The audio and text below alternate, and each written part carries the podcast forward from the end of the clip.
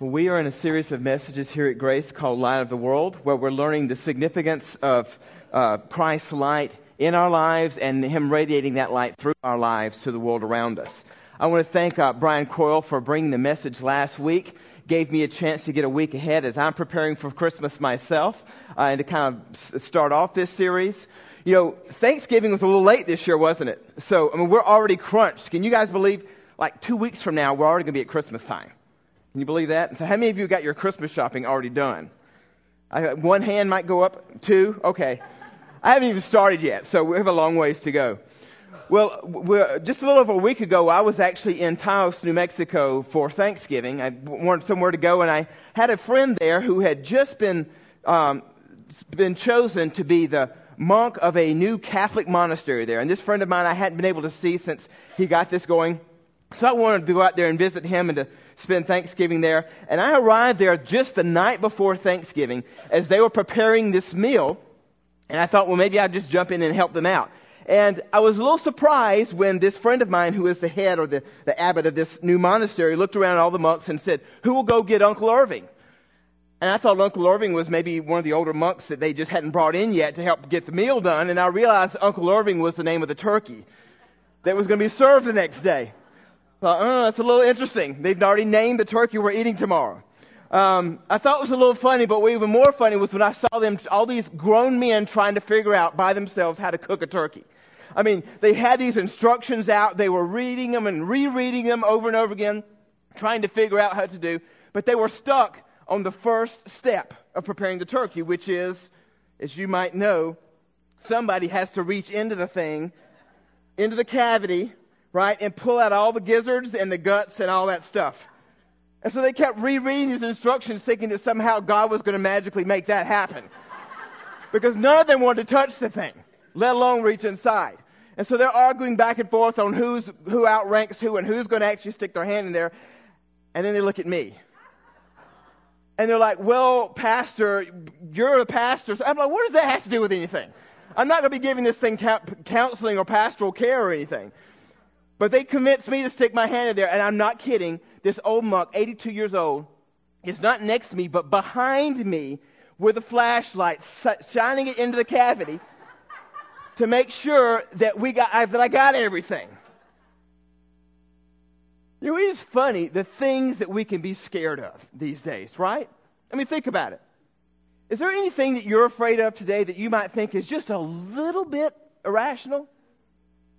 Or maybe there's some things that are rational, but you just learned over time that you need to trust God with these things. You know, people are scared of a lot of things these days. But one constant thing, a consistent thing that people tend to be scared of is the dark, a fear of the dark, right? I mean, we can have 20 20 vision, but uh, that doesn't do any good when it's black dark outside. So for kids, there's this fear. And I remember when I was a kid, maybe you do as well, of the boogeyman, that, that, that, that thing that hides out under the bed or in the closet, right? That you can't see. And then we get a little bit older and we are, we're afraid to go out alone in the dark because of crime and what might happen if we're out by ourselves. And then we get even older still and we're afraid to go out uh, and afraid to be in the dark because we're afraid we might stumble and fall because we can't see where we're going. Here these days in, in the southwest at night, we're afraid of the dark because we're afraid we might, uh, when we're out in the dark, we might run into a javelina and won't know what to do, or we might step on a, a tarantula or a scorpion of something, right? Or, heaven forbid, a, a rattlesnake, especially. I mean, I used to live in Phoenix, and Phoenix was in perpetual daylight all the time because there's so many street lights all over the city, right? There was never dark in Phoenix. But here, because of the telescopes, it actually gets dark at night, right? When, there, uh, when there's no moon out. And we have to be careful because one rattlesnake bite is dangerous and it's costly, and I have heard it is quite painful. With each of these things, it isn't the actual darkness that we're afraid of, right? But it's the things that we can't see, the things that we don't know or understand are around us. We think that might be there, just around the corner, that bring us fear. As humans, we are naturally wired to fear the things that we're not able to see or to understand, aren't we? I mean, it's a, it's a protective mechanism, I suppose. It's the way we tend to uh, get through a lot of things in life. But as we're going to see today in Psalm 27, we don't have to live our lives in fear because God's plans are never hindered by our lack of understanding or our lack of ability to see what lies ahead. The, our big idea today is this. While we naturally are fearful of the things that we can't see or understand, through faith, we don't have to live in fear because the God we know sees and understands all. Let's look at this morning at Psalm chapter 27. We just heard it read when the Advent candle was lit, but I'm just going to read to you the first three verses of that passage again this morning to kind of get us refocused. In Psalm 27, verse 1, David starts by saying, The Lord is my light and my salvation. So why should I be afraid? The Lord is my fortress, protecting me from danger. So why should I stumble? Or why should I tremble? When evil people come to devour me, when my enemies and foes attack me, they will stumble and fall.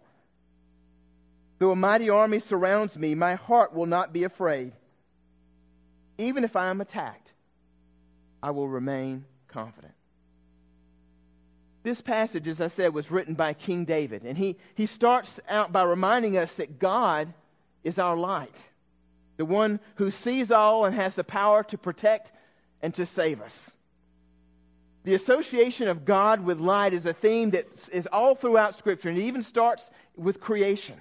God, who was the creator of light, is described in the scriptures as light, and he has ultimate control over all darkness. Another of David's Psalms, Psalm 139, actually says that no darkness can hide anything from God because he sees through it all. You know, there's a couple of notable things that we, we learn today about uh, light. Light signifies a couple of things. Number one, light signifies God's presence. You know, since the beginning of time, God's presence has been described in terms of light, right? God appeared to Moses in a burning bush. God, as God led Moses and the Israelites through the desert, through the wilderness, they were guided at night by a pillar of fire, a light to guide their way. When we, are, when we were lost in the darkness, Christ came as the light of the world, and it was marked by a star that was so bright that people were people followed it for miles and miles to the place where Christ was laid. Darkness exists only where God chooses to limit himself because God is everywhere, right? God is omnipresent. The Bible describes the fullness of God's presence in heaven as a light it, it, it, God, that God is actually the source of all light in heaven. Where God is, there's light. God chose to limit himself, the, the light of his presence, so that we wouldn't be overwhelmed by it and we could choose to follow God or not. But for millennia, God's presence has been marked by light. Lighting a candle, even to this day, is used as a visual reminder of God's presence being here in this moment. Light also, in addition to signifying God's presence, it signifies God's truth. I mean, think about it um, what does it mean to be enlightened or to shed light on something? It means to understand truth, right? It means to see the truth and to understand it. Psalm 119 says that God's word, his truth, is a lamp, it's a light to guide us. As we look at the rest of Psalm 27, we see that David reminds us all that the Lord being our light means that we have no need to fear. Number one, because it says in verse 3 that there are times when people attack us and we might even think that people, the people are getting the best of us. But we choose to remember the truth of God that we are under His care, that He sees us, and that our lives are utterly in His hands. We also see um, David, that David encourages us in verse 4 to make um, staying close to God, staying in His presence, a priority. And to verse 8, it says to stay in close communication, in close relationship to God at all times. And lastly, we see that David asked for God's help in living differently from the world around him to follow the light of God's path in Psalm 27:11. And in verse 14, it reminds us that even when it feels like things are dark around us, to, to wait patiently for the Lord. To not be fearful, but to be brave and to be courageous. You know, this time of year, we tend to go up in the attic or wherever we have st- our garages and we start pulling out all the boxes with the Christmas stuff, right? We pull out the Christmas trees, the, the strings of lights that we wrap around the trees to decorate them, to illuminate them. We put candles in our windows to lighten them, to we put wreaths on our doors. But we also, I think, bring our fears at times into the holidays, don't we? our fears of the unknown, our fears of losing loved ones, or fears of relationships that we're afraid may never get restored or fixed or mended. We bring into the Christmas season sometimes fears of our employment, our jobs, that wondering whether those jobs will be present in the new year or not. Or if we're retired, whether or not our nest egg will last us long enough. There are fears of loneliness, fears or fears that those who attack us or tear us down will somehow succeed. We can have fears of failure or fears that the darkness of the world around us in some way might win, might get the best of us in some way. David reminds us that in all of these things, in all of these fears, that the Lord is our light and our salvation. He lights our paths with all of its unexpected twists and turns.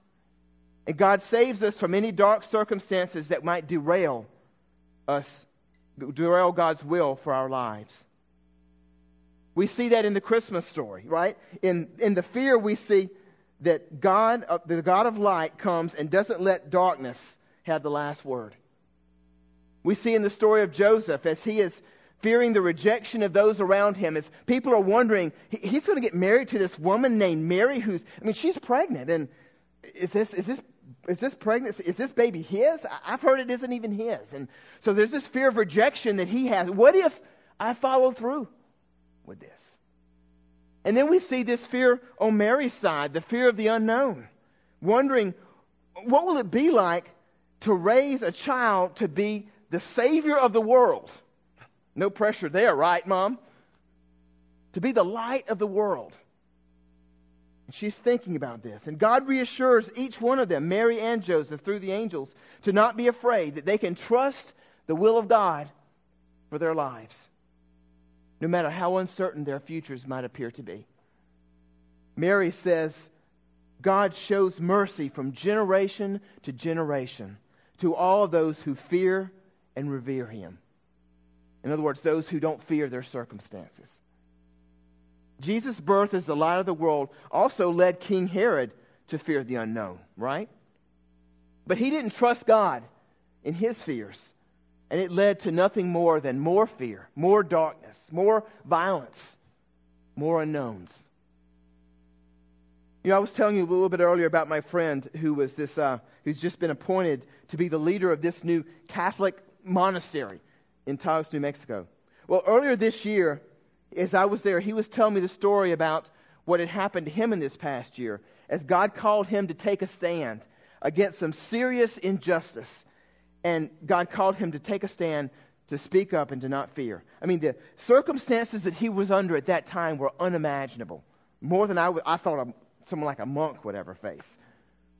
They were extremely dangerous circumstances for him. He thought that he might actually be homeless within a matter of weeks as a result of speaking up. And it would have been far easier for him to just keep his mouth shut, to mind his own business. But he felt in that moment if I'm not able to trust God now, then what am I doing giving my life to serve God in the first place? And God provided. God used this experience to bless him far beyond what he could have ever imagined. And because of his courage, Others stood up and trusted God without fear as well. Now, I have to tell you, this guy is still scared to death of turkey guts. He is.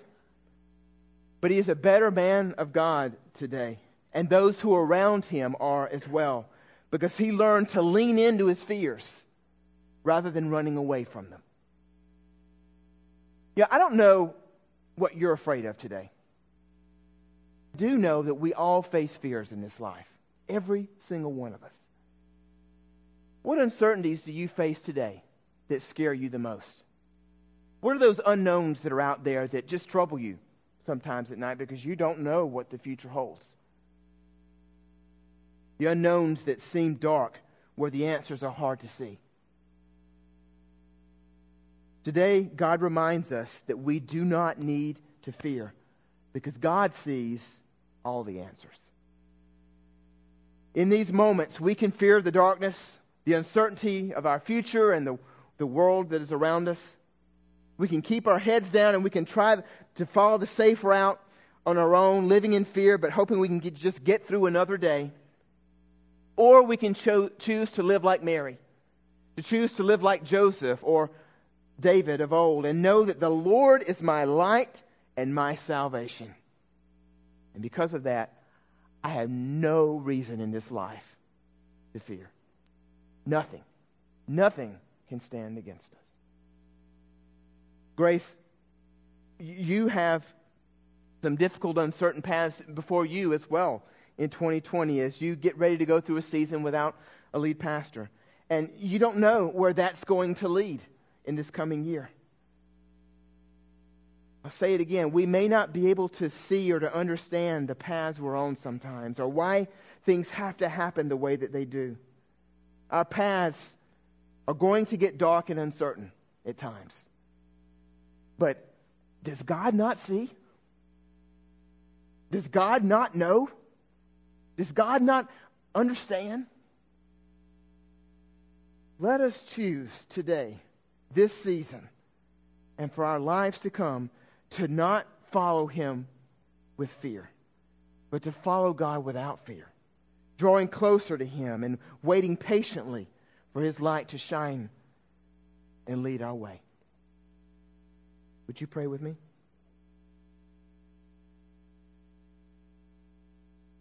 Lord God, as we each come face to face with our own fears today, well, sometimes those fears can be crippling they can just keep coming back day after day, year after year. And the uncertainties that lie in front of us, the, the darkness, the confusion, the, the what ifs, Lord, can just plague us for so long. Lord, help us to live lives that are not dictated by fear, that aren't dictated by the uncertainties or the confusion, the things that we can't see or understand. Help us, Lord, to trust you, to walk in fear and reverence of you, knowing that you are our light, that you guide our paths, even when we can't fully see. And Lord, may we, as a result of that, of walking in faith rather than fear, Lord, may we shine your light into the world around us and give courage to those who are also living in fear. You, Lord, are our light and our salvation. So we choose this day to not be afraid.